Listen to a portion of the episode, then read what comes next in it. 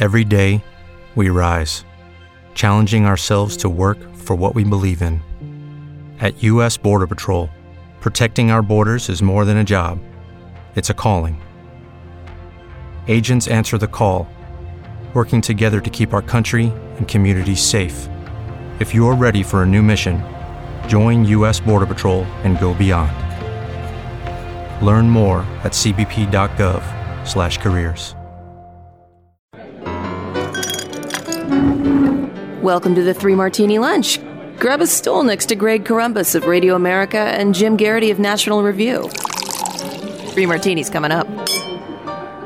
So glad you're with us for the Tuesday edition of the Three Martini Lunch. Wish we had a good martini for you today, but in some ways, our crazy martini has some good overtones because Andrew Cuomo is finally getting his comeuppance here, but uh, we'll get to that a little bit later in our podcast today. Jim, we start with very distressing news, courtesy of A B C News, but uh, you've certainly been tracking this in other venues as well. And A B C News just puts it this way. States around the country are reporting a significant decline in the number of students enrolled in public school because of the pandemic, leaving experts and educators concerned about the trend and its potential long-term consequences. A notable, notable number of students have simply fallen off the grid, not showing up for online or in-person instruction, their whereabouts unknown by school officials. A recent study by Bellwether Education Partners, a nonprofit that focuses on underserved communities, get this, estimates that approximately three million of the most educationally marginalized students in the country may have been missing from school since March twenty twenty, when the pandemic forced school closures. The group said it arrived at the number by calculating a, quote, likely percentage of at-risk groups not in school based on media reports and available data. So it might not be super precise, but Jim, that's a huge number. Uh, the story at A B C then goes into other states, showing how the numbers have dropped off. Some of it is people not starting their kindergartners when they normally would have. Some people have decided to go homeschooling instead of uh, doing the hours-long Zoom sessions each day and so forth. So there's a lot of different reasons, but the absentee rate in a lot of these places is skyrocketing as well. And as you have discovered, a lot of these places aren't even keeping track of uh, who's in school, who's not, which schools are open and which aren't. So uh, the data is shaky at best, and a lot of people seem to be falling through the cracks. Yeah, I, this is one of those things where we know the situation is bad. And when we cite figures and statistics to say, hey, look, this is a really bad situation, you can probably make a fair quibble about whether the figures that are being cited are, are giving the full representation of the situation.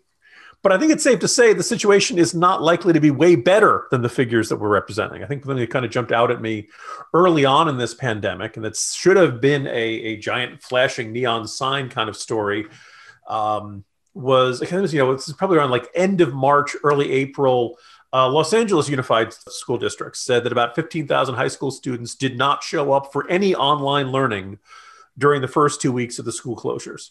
Um, there are about one hundred five thousand other ones, and they said about twenty-six thousand of those were not showing up on a daily basis. Now, I don't know if this means if you miss any one of the classes in that two-week period, it counts it as not attending, or whether, you know, it means you're only attending every other day or, or something like that. But clearly, when they switched over from in-person classes to online classes, there are a bunch of kids who just never showed up, never logged in, and never connected. And, you know, I don't know how much, I know how much the vice president loves to enforce truancy laws um, and loves to throw parents in jail for that. But yeah, I assume because of the quarantine and restrictions that we didn't want people interacting in person, I assume there was much less enforcement of truancy and much fewer people who are checking in on these kids and saying, okay, um, why weren't you in class? What happened? What's, you know, is it a, is it a tech issue that you can't connect through? Is it a issue of you don't have the right kind of connection in your house to get a good signal, all that kind of stuff.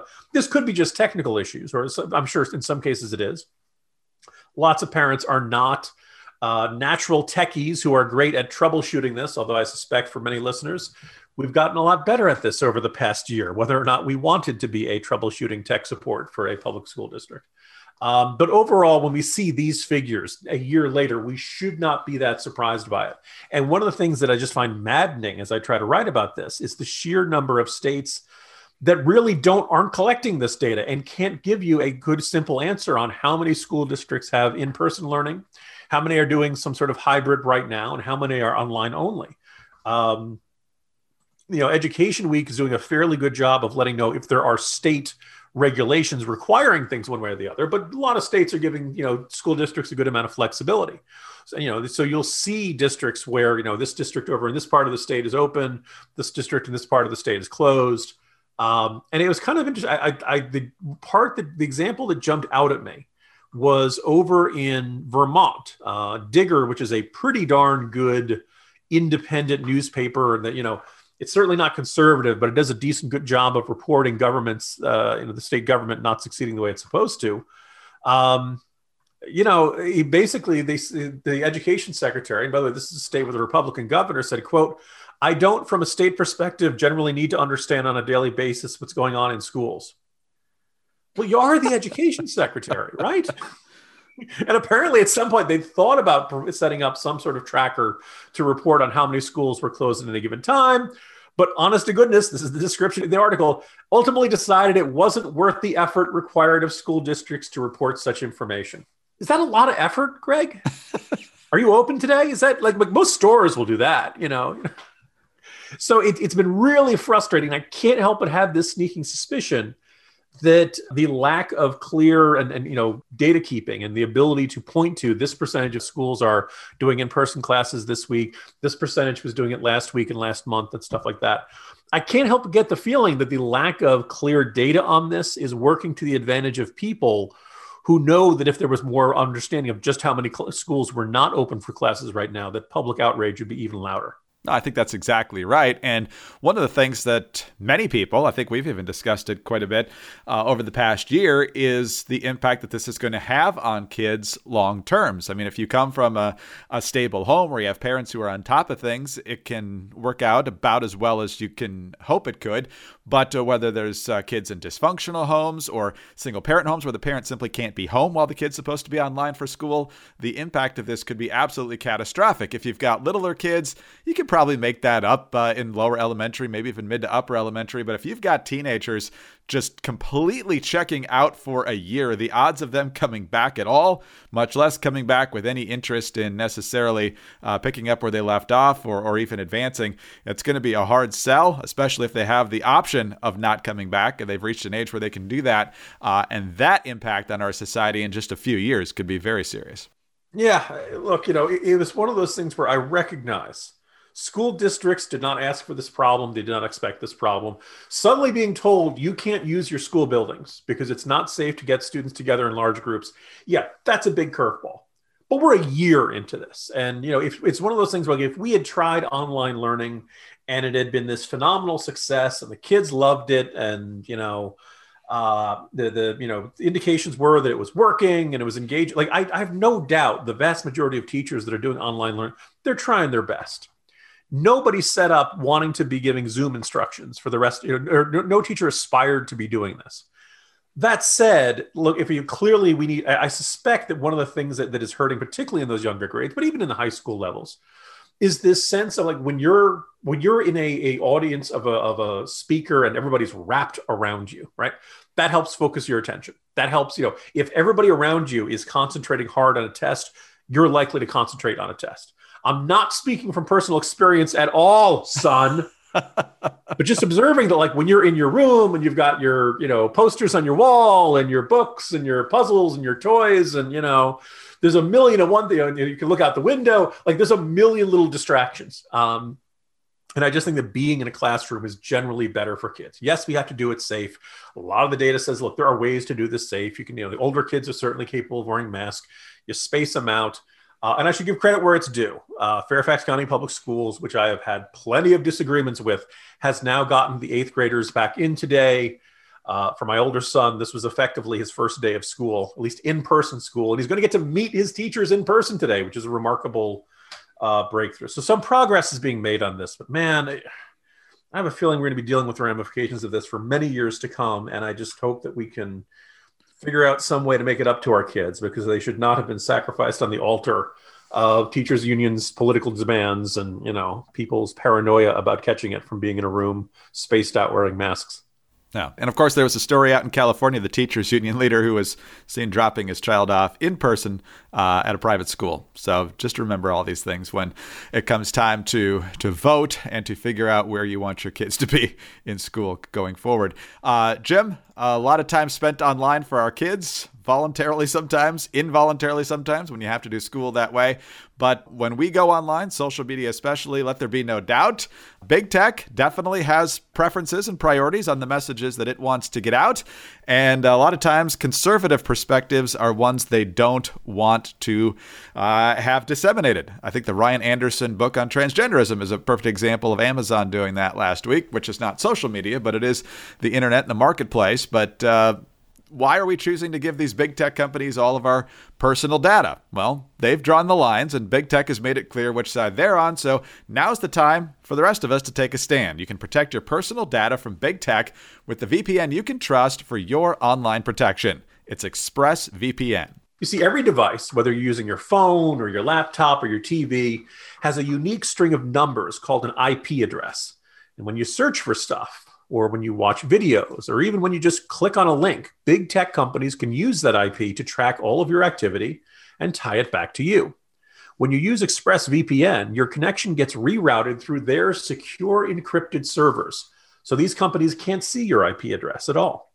Your internet activity becomes anonymized, and your network data is encrypted. The best part is you don't need to be tech savvy at all to use ExpressVPN. You just download the app on your phone or computer, tap one button, and you are protected. And for a Luddite like me, that is a very attractive feature of this. So stop handing over your data to big tech companies whose aim is to censor you and even spy on you. Defend your rights and protect your internet activity with a V P N you can use and trust every day. Visit expressvpn.com slash martini. That's E-X-P-R-E-S-S-V-P-N.com slash martini to get three extra months free. Again, go to expressvpn.com slash martini right now to learn more. All right, Jim, we talked about the idea last week when the Senate parliamentarian decided that a minimum wage increase to fifteen dollars per hour was not germane for the COVID relief bill under reconciliation. You pointed out that uh, so many times politicians have an agenda, and regardless of the circumstances in the country or the state or whatever level they're serving on, well, that crisis just makes it even more imperative for their idea that they've been touting since long before the crisis needs to happen even more. That's Elizabeth Warren, and that's why she is now once again touting her wealth tax. C N N. Now that Democrats control the White House and Congress, President Joe Biden and other party leaders are pushing to spend big to revive the economy and address income inequality. Massachusetts Senator Elizabeth Warren, Washington Congresswoman Pramila Jayapal, and Pennsylvania Congressman Brendan Boyle want the ultra-wealthy to pay for it. The three Democrats unveiled the Ultra-Millionaire Tax Act on Monday morning. It would levy a two percent annual tax on the net worth of households and trusts between fifty million dollars and one billion dollars, as well as a one percent annual surtax on assets above one billion dollars for a three percent tax overall on billionaires. And so when you're talking about net worth, that just is over and over and over and over again, unlike income tax, where your annual income is only taxed, well, theoretically once. But uh, Jim, we could go a lot of different ways on this. Uh, uh, Warren trying to shoehorn her pre-existing agenda into the current circumstances. The idea that there is such a thing as income inequality and that that's a bad thing necessarily. Uh, what do you make of this? So I think the experience of the country from when Elizabeth Warren's presidential campaign flamed out in early twenty twenty probably should give us a good reason to be even more skeptical of any politician who comes along and makes their unofficial slogan, "I've got a plan for that." Now, given a choice, I would rather a presidential candidate have lots of white papers.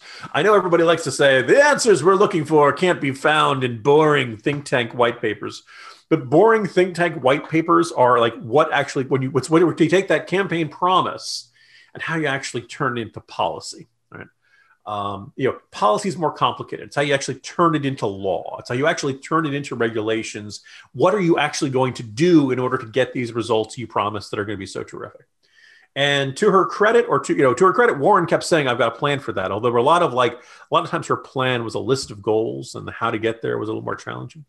But here's the, so Biden takes into goes into office, and they've they're they're completely convinced that oh, we're gonna you know, we're gonna roll out the vaccines, and this is gonna be great, and you know, and if you've been reading me for the last you know six weeks or so, you know actually you know that would be, the Trump administration certainly had plenty of problems getting the vaccines out the door. It was a very slow start. It was very sluggish, but for the past six weeks, we've had a real difficulty getting uh, vaccines from the you know Pfizer and, and Moderna are shipping them out to the states pretty darn fast. They're doing a couple million a day. The good news is Friday, Saturday, Sunday of this past week were pretty darn good. Uh, we finally got back up to more than two million doses a, uh, a day. We're probably going to hit that. We're going to hit that one hundred million in one hundred days threshold the Biden administration set real easy. That was not as ambitious as Biden likes to pretend it was. one hundred fifty million in one hundred days. That's more ambitious. But look, every single one of the, uh, what they're trying to do with this plan is simply to get shots into arms.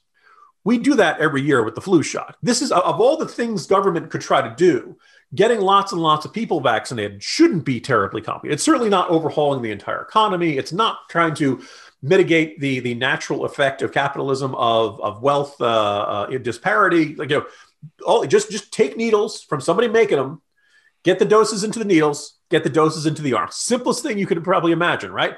And of course, we've had all kinds of problems. We've had uh, freezers that break, and so the, the doses spoil. We have that nut job uh, pharmacist who was an anti-vaxxer. Like, if you're an anti-vaxxer, why are you a pharmacist? Um, we've had all kinds of you know complicated websites that don't work, phone lines that get jammed, complicated rules about who's qualified and who isn't. We had hospitals that started giving them away to their uh, wealthy donors. Look, you know, this is not supposed to, you know, every plan sounds terrific until it comes in contact with reality. Or the old saying, you know, no plan survives contact with the enemy. I think if we'd had a President Warren, I don't think things would be running any better than they are right now. And I think you might even see more of this frustration of, but wait, look, we've got a good plan here. Look, look at these papers. The plan, according to the plan, this is supposed to be working. The problem is plans involve human beings, and human beings do not carry out the plan to perfection, particularly when you're talking about things on the scale of the federal government. So Elizabeth Warren's entire philosophy of government basically assumes that the entire federal bureaucracy will do what it's supposed to, when it's supposed to, how it's supposed to, where it's supposed to, um, why it's supposed to, I guess, to, to, to complete the, the, the, you know, the five W's, right? So it, it's kind of this entire mental. So it, here she is, she's still in the Senate. She didn't succeed in being the uh, running for president. If she really was this fantastic planner, some might even say central planner, um, you, she probably would, she would be, ha- you think she'd be happier being a governor, right? You, you'd be in the executive branch. You have better control, you have better power and authority, the ability to enact your vision in a, as an exec, head of an executive branch than you can in the legislative branch. Elizabeth Warren is forever going to be the woman who's got a brilliant plan for that, but who has a much more difficult time enacting those plans, because those plans are rarely more than distant cousins with what the actual reality on the ground is. Well, that's kind of Elizabeth Warren on a day-to-day basis, regardless of what she's focused on. But uh, Jim, the Democrats keep talking about this idea as if it's going to solve anything. They keep wanting to grow the size of government. They keep wanting to add more and more and more. You know, they want to add this, the uh, the public option, which they know is going to turn into single payer. They want the Green New Deal. I mean, we're talking tens of trillions of dollars. Uh, three percent of a billion dollars, if you have a billion dollars, is thirty million dollars in taxes, if my math is correct. But even if you soak the rich like they always want to do, you're not going to be able to pay for everything. And I finally saw the debate starting to emerge on Twitter over the weekend, and I'm not sure the Democrats want to go there anytime soon, but they're going to have to. If they want the Sweden style, the Scandinavian style, what they call socialism, even though it's not because there's a lot of capitalism involved, they're going to have to tax the middle class at sixty percent or so, uh, a lot of folks on the right were saying. And so if that's the argument they want to make to the middle class, the bulk of the voters, uh, good luck with that argument. But that's the reality. If uh, they want to accomplish that and not just spiral forever into more and more trillions of dollars of debt, they're going to have to soak the middle class. They don't want to admit it, but it's the reality. Yeah, I mean, they should always be required to, you know, plug in numbers for all of their plans. But let's face it, Greg, for most of these people, rich means making more money than I am. Well, as they uh, figure out what to do about taxing the middle class, uh, rest easy, middle class, at least for the moment. You don't know when they'll finally spring the truth on you. Uh, if you, but if you're going to rest easy, use a MyPillow. Uh, but did you know that MyPillow is about more than just a great pillow? Well, now the company is giving the same attention that they've given their pillows to their towels and sheets. In fact, right now, Three Martini Lunch listeners can buy one, get one free on all six-piece towel sets and the Giza Dream Sheet sets. MyPillow towels are proprietary technology that makes these towels highly absorbent, soft to the touch without that lotiony feel. They come with a ten-year warranty and sixty-day money-back guarantee. They are washable, they're dryable, and they have seven colors to choose from. The MyPillow Giza Dreams bed sheets are made with the world's best cotton, making them ultra soft and breathable. They've got the sateen weave, which gives them a luxurious finish and will have you sleeping great. Got a ten-year warranty and a sixty-day money-back guarantee also. Washable and dryable, wide variety of colors and sizes. Right now, visit my pillow dot com to learn more. Our listeners on Three Martini Lunch can get all six-piece towel sets and Giza sheets. Buy one, get one free. Just use the promo code MARTINI at checkout or call eight hundred, eight seven four, zero one zero four. That's my pillow dot com code MARTINI, or call eight hundred, eight seven four, zero one zero four for buy one, get one free on all six-piece towel sets and Giza Dream Sheets. Trying out the sheets right now. They are great. All right, Jim, let's talk about Andrew Cuomo again. The avalanche continues. There is now a third accuser, and this time we've actually got a photo, kind of, of the incident. Uh, this was a staffer who said that uh, that she was at a wedding with Cuomo, put his hand on her uh, bare back, because that was the style of the dress she was wearing. She used her hand to remove his hand. Uh, then he, uh, I guess, got in front of her and asked if he could kiss her. She felt very, very uncomfortable with that. Uh, you also are seeing folks like A O C saying that if these uh, allegations are proven true, he should be impeached. You've got a state senator who used to work for Andrew Cuomo in his governor's office named Alessandra Biaggi saying, quote, "It's not a surprise to me that these things are now coming to the surface." Uh, there's a Democratic Congresswoman, Kathleen Rice, saying it's time for Cuomo to resign. And no one is enjoying this with more glee than New York City Mayor and constant Cuomo adversary, Mayor Bill de Blasio. This is what he had to say about it yesterday. It's going to be clear this is not the way any leader should treat anybody. Um, what these two women went through is absolutely unacceptable.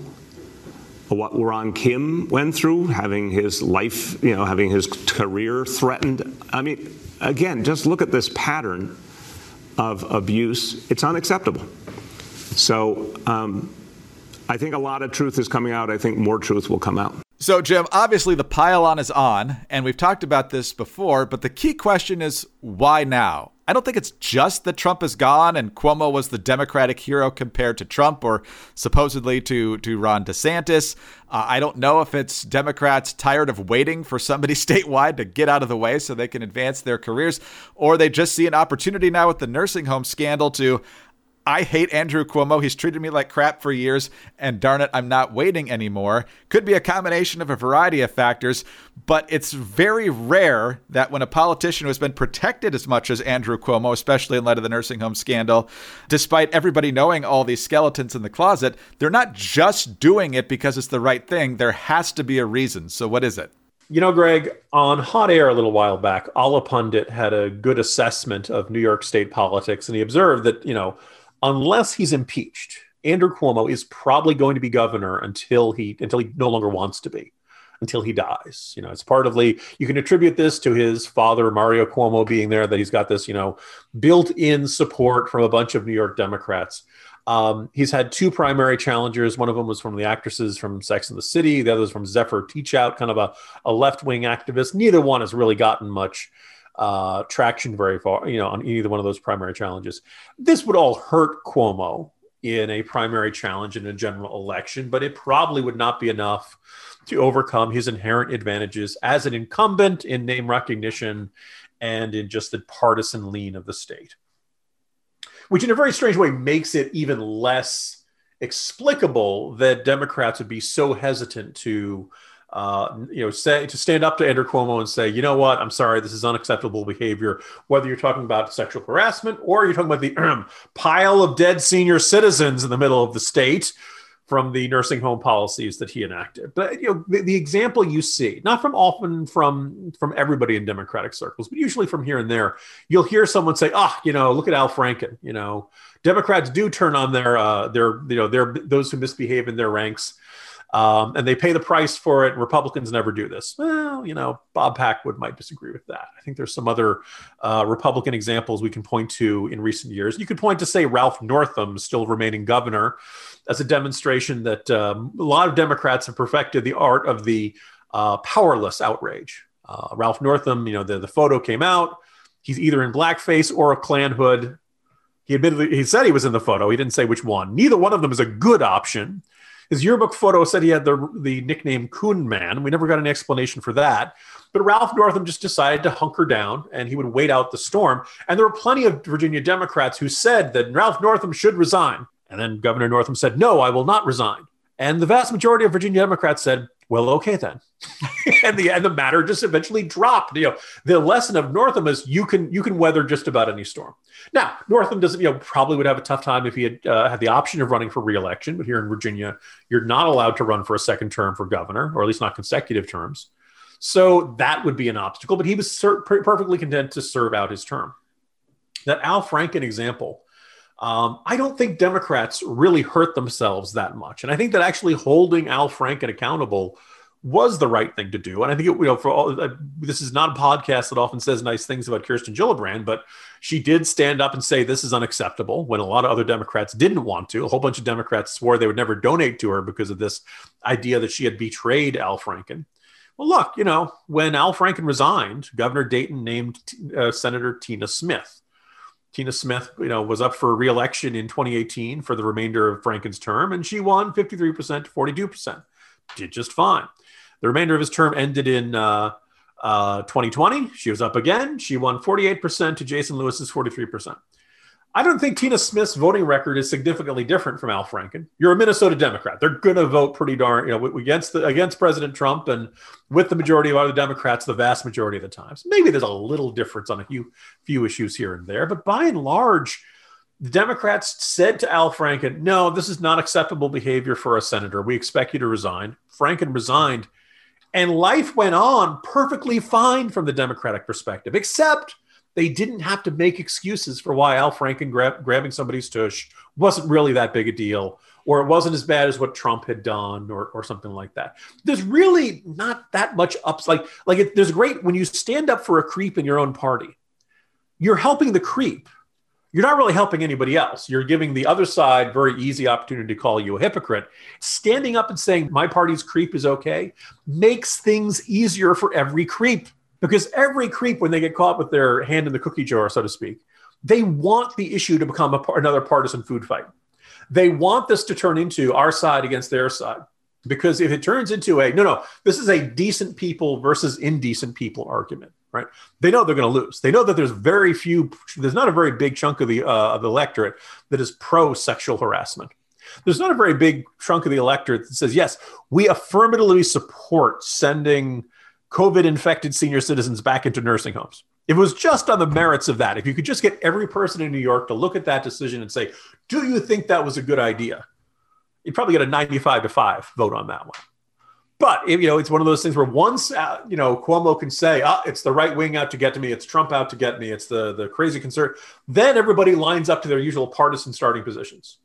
Then everybody says, well, look, I can't, I can't let them get my guy. I guess the, the heart of it, the good question is like, what, what does it take for somebody to be considered your guy? Why are you, you know, if you're a New York Democrat, I can understand you being invested in a Democrat being the governor of the state. But why are you invested in Andrew Cuomo being in governor of the state? First of all, he's been there for, this is his third term. He's been there plenty of time.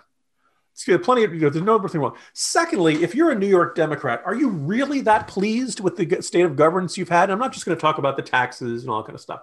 I'm just going to observe that if this led to Cuomo's resignation, he would be the third Democratic governor in a row who had to resign. And the other thing is, this isn't even counting the Attorney General Schneiderman, who was involved in, in you know, stuff that was, uh, let's just say, not just sexually inappropriate, but, you know, in some cases, sexually violent, right? Real nightmare stuff, stuff that makes Spitzer look mild by comparison. So if you're a New York Democrat, do the elected officials who've been in Albany lately, are they are they living up to your values? Are they actually the kind of guys you want? Or are you just standing up because, well, there are part, they're, they're the crooks who have the right letter after their name? I want to see in America where very, very few people feel an inclination to defend anybody just because of the letter that's after the name and just because of their party affiliation. So, but I, you know, as a right of center guy, I can't make New York Democrats, you know, take this move. New York Democrats, you got to make this move on your own. But if you do this, maybe you'll get a bunch of Republicans saying, hey, wait a minute, why would we stand up for a crook in our ranks just because they're in our party? We shouldn't want crooks in our ranks. We want, we want the best candidates we can get. And every elected official, these guys are contract workers. They are replaceable. Nobody is, is absolutely irreplaceable. But I'm talking to the void some days, Greg. Wow. Well, I find it interesting that de Blasio is feeling like he can go out there with his swagger. I have seen... First of all, he's got popularity ratings that are probably lower than most of the rats in New York City. Secondly, uh, this is a guy who I've seen in recent reports compared very closely in style to Cuomo. I won't use the uh, crude term that some folks are using for it, but basically it's kind of a, a boys' club where they berate and demean people. I don't know if he has quite the same volume or not as Andrew Cuomo, but the apple's not fallen uh, too far between the Big Apple and Albany. Uh, so just because Cuomo's facing the heat right now, I'm not sure de Blasio is uh, necessarily going to do much better, because if there gets to be momentum behind this idea in New York, especially with him about to leave office at the end of the year anyway, uh, he might not escape this unscathed, but we'll see. Yeah, I mean, Greg, you make a good point when you say de Blasio is not as popular as a rat in New York City, but um, de Blasio has a way of dealing with rodents that irk him. A lot more rats than groundhogs, though, unfortunately. But uh, good luck, New York. I know you've got some choices this year. Uh, the good news is you probably can't do worse than de Blasio, but I, I wouldn't. I wouldn't test that. It's I mean, don't always... yeah, don't try to do it. Don't, don't take that statement as a challenge. Nobody's holding your beer. Jim Garrity, National Review. I'm Greg Corumbus of Radio America. Thanks for being with us today. Uh, please subscribe to the Three Martini Lunch podcast. We're very, very grateful for your five-star ratings and your kind reviews. Also, remember to get us on those home devices. All you have to say is play Three Martini Lunch podcast. Follow us on Twitter. He's at Jim Garrity. I'm at Dateline underscore DC. Thank you for being with us today, and please join us on Wednesday for the next Three Martini Lunch. We are living in difficult times where people fear having thought-provoking conversations about pressing issues. And although we're in the midst of an information explosion, there are a lot of forces aiming to distort what's true. I created The Bill Walton Show to provide a forum for in-depth, thought-provoking conversations with leaders, artists, entrepreneurs, and thinkers. Please join me at the bill walton show dot com to explore what's true, what's right, and what's next? All right, one more bit of good news, Andy, and that is the fantastic deals you can find at four patriots dot com slash martini, including their signature offer right now, a free solar panel with the purchase of the Patriot Power Generator two thousand X, and of course, free shipping on all orders over ninety-seven dollars. You want to be prepared. You don't want to get caught unprepared when your power goes out. It's going to happen eventually. Just a question of whether you're in the dark for a few minutes, a few hours, or maybe even a few days or more. The Patriot Power Generator two thousand X, worth its weight in gold. It's now got double the capacity, and it'll keep your big appliances running, including your fridge, which is full of food that just keeps getting more and more expensive. It's got twelve outlets, including four A C, plus two U S B C outlets that can charge your phone twenty times faster than normal. So visit four patriots dot com slash martini to get your Patriot Power Generator two thousand X with the free solar panel included. Plus, get free shipping on orders over ninety-seven dollars. Save more and get peace of mind now by going to the number four patriots dot com slash martini. That's four patriots dot com slash martini. Every day, we rise, challenging ourselves to work for what we believe in. At U S. Border Patrol, protecting our borders is more than a job. It's a calling. Agents answer the call, working together to keep our country and communities safe. If you are ready for a new mission, join U S. Border Patrol and go beyond. Learn more at c b p dot gov slash careers. Okay, round two. Name something that's not boring. A laundry? Ooh, a book club. Computer solitaire, huh? Ah, oh, Sorry, we were looking for Chumba Casino.